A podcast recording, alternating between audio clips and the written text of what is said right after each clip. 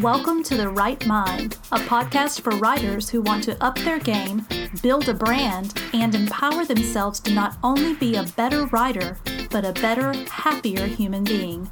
I'm your host, Alyssia Kirkhart, best selling author and creative entrepreneur. I am driven to helping writers at every stage in their career. Whether you're a New York Times bestseller, just starting out, or if, like me, you're a wife and a mommy who juggles a full time job and your kid's soccer schedule, all while working to grow your author platform.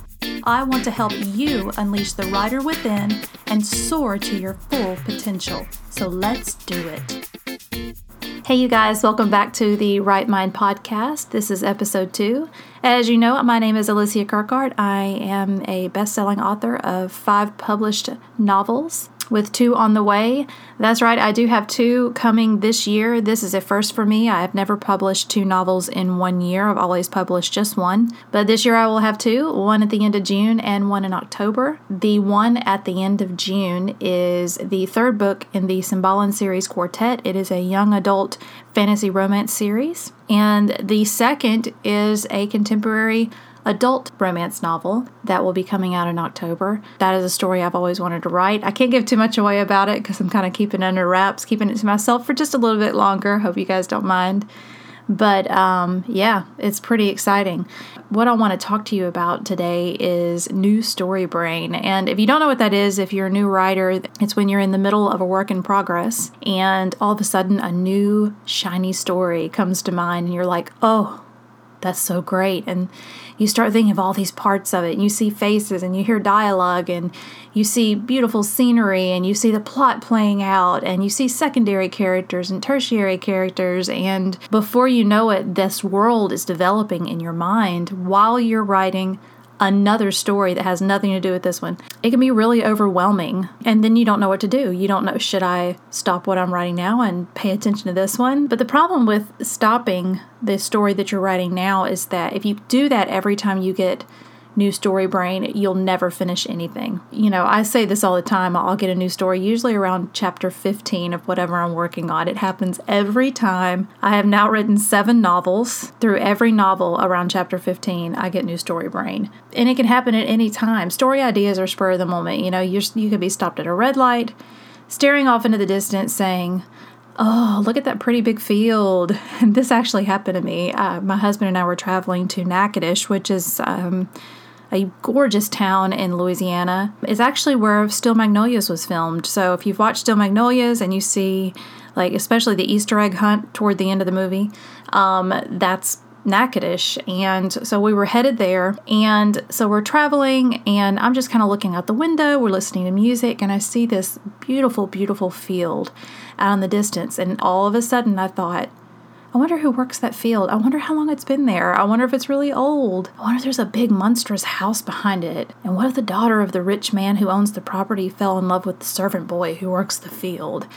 And literally, that's how the concept for my historical novel, Return to Me, sprung to mind. That ended up being an entire novel. I love that story, but it came to me as we were driving. And of course, I was in the middle of writing another book. So there are a few tips I have uh, when that happens, when you get new story brain, just so you don't get caught up in it and you don't allow it to take over and stop you from finishing what you're working on right now. One of the first things I do is I make a, a Pinterest board. I love Pinterest. Um, you know, if the characters and the scenery are in my head, I give them visual birth by permitting them their own private section. You know, it's kind of like there, okay, you're you're kind of alive and breathing. Sit there now while I go work on something else. So, and then so when the new story starts coming into my mind, I'll go back to that board and I'll look up new stuff. I may look up scenery. I may look up whatever the male I think the male character looks like, the female character. It just depends, you know, and I just, just keep filling it up and I and so you know, when I come back to actually write the story, I can go to that board and refresh my memory. So, Pinterest boards are great for that. The pictures, I'm a very visual person anyway. I always have faces to help me that actually go with my character. So, that's a whole nother episode. We can talk about who I picture, who I would cast in the movie version of all my books. Dreamcast. Um, the second is to start a playlist. I know a lot of people um, I've come to find out actually don't write to music. They don't make playlists. Music doesn't really inspire them to write. And I mean, you know, everybody has their own methods, but music plays a really, really big part in my writing process. So, so I have a soundtrack to every single book that I've written. I listen to it sometimes. I can go back and listen to especially the older ones, and it brings back such great memories. It's like, you know, you were there walking alongside those characters, and that music takes you back to those moments.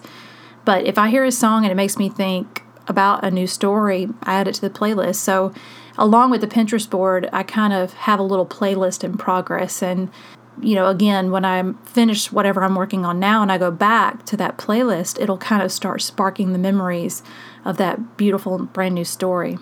The third thing I do is create a rough outline. Now, I, the only time that I do this is if the story absolutely will not let loose because I don't want anything that I'm thinking of in a news story to bleed into the one that I'm writing right now. So I'll do a rough outline and I just just kind of jot some ideas down. I just do bullet points and whatever I kind of kind of like a purge. I purge out whatever I'm thinking. If it's dialogue, if it's the way a character looks, characteristics, um, mannerisms, even little patches of scenery or just like ideas or things. I'm like, this would be a cool idea for a scene. I'll jot it down. I'll do a bullet point. You know, who are the players? How old are they? Um, what's the hero's goal? What's the heroine's goal? Sometimes that's a little deep when you start talking about goal, motivation, conflict. Again, a whole nother episode. That's going to be a good one. Goal, motivation, conflict by uh, Deborah Dixon. If you don't have that book, look it up. It is a great self help book, and I'm one of these people who doesn't believe, I'm a writer who doesn't really believe in self help books for writers, but I do have a few on my shelf, and hers is one of them. The fourth tip I have is to write down what is clear. This kind of goes back to the third one. This could be a paragraph of exposition, a patch of dialogue. If it's something I don't want to forget, I get it onto paper but I don't create as if the story is my main work in progress. That's the big thing. I don't concentrate on it like I do what I'm working on now.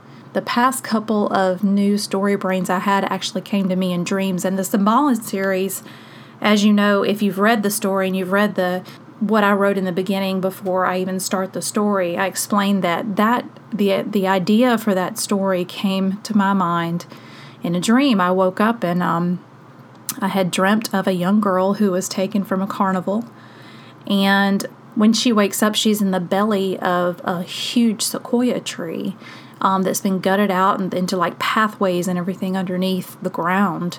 Um, and I dreamt of a faun standing over her, like a mythological pan faun. And mythology wasn't anything I really gave much thought to. I think it's fascinating, but I didn't really think about it or anything. So it was a big deal that I actually had a dream like this, woke up and went, oh my goodness, and I started writing. So yeah, that's just kind of how it happens. Um, I've dreamt a couple of times, and if I have a dream like that that's that vivid that I think this could be become a story, I always get up, I write it down as much as I can. Of just like pouring into a diary or something, you know, and then I tell my critique partner about it. I talk it over with her and see what she thinks, but I don't let it go too far. It's important to not let the new story take over your right your work in progress. Here's the exception because there's always an exception. One thing you learn if you work in the law is that there's an exception to everything. So the exception to the new story rule is this: always go with your gut. My mother taught me from a young age to trust your gut feeling that's there for a reason. So if your gut tells you that this is big, this is huge, I need to go with the new story, then trust it. Go with it do what your soul is leading you to do. I totally believe in that. I think that if you're a writer, there is something deep inside of you that needs to get out and it's repetitive. It just it keeps going and going and going and you know, I know that we all worry if what if I can't think of another story? What if I never come up with another story? But it doesn't happen because you are a writer, you are a creator, and this is what you were made to do. It's, it's as simple as that. So new stories are always going to come to you. Something's always going to spark your imagination. So if new story brain comes on and it's taking over, you're weighing your work in progress and but this new story you think you have this gut feeling about it, take off with it. But again, know that you are all you will always be able to come up with stories. But if one hits your mind, nurture it in a way that will put it all together so you don't forget it. Don't let it take over. So that's all I have for you today. Thank you so much for tuning in. I want to wish all of you a wonderful week in writing and in life, as always. Remember, I have freebies available for you to download on my website, www.alyssiakirkhart.com, a character worksheet, as well as a working outline targeted toward the writer who writes by the seat of her pants. You can also connect with me on Twitter, Facebook, and Instagram for daily inspiration and writing advice. If you liked today's episode, I'd love it if you left a rating and a review on iTunes. Remember to stay focused, stay awesome, and I will see you in the next episode. Bye.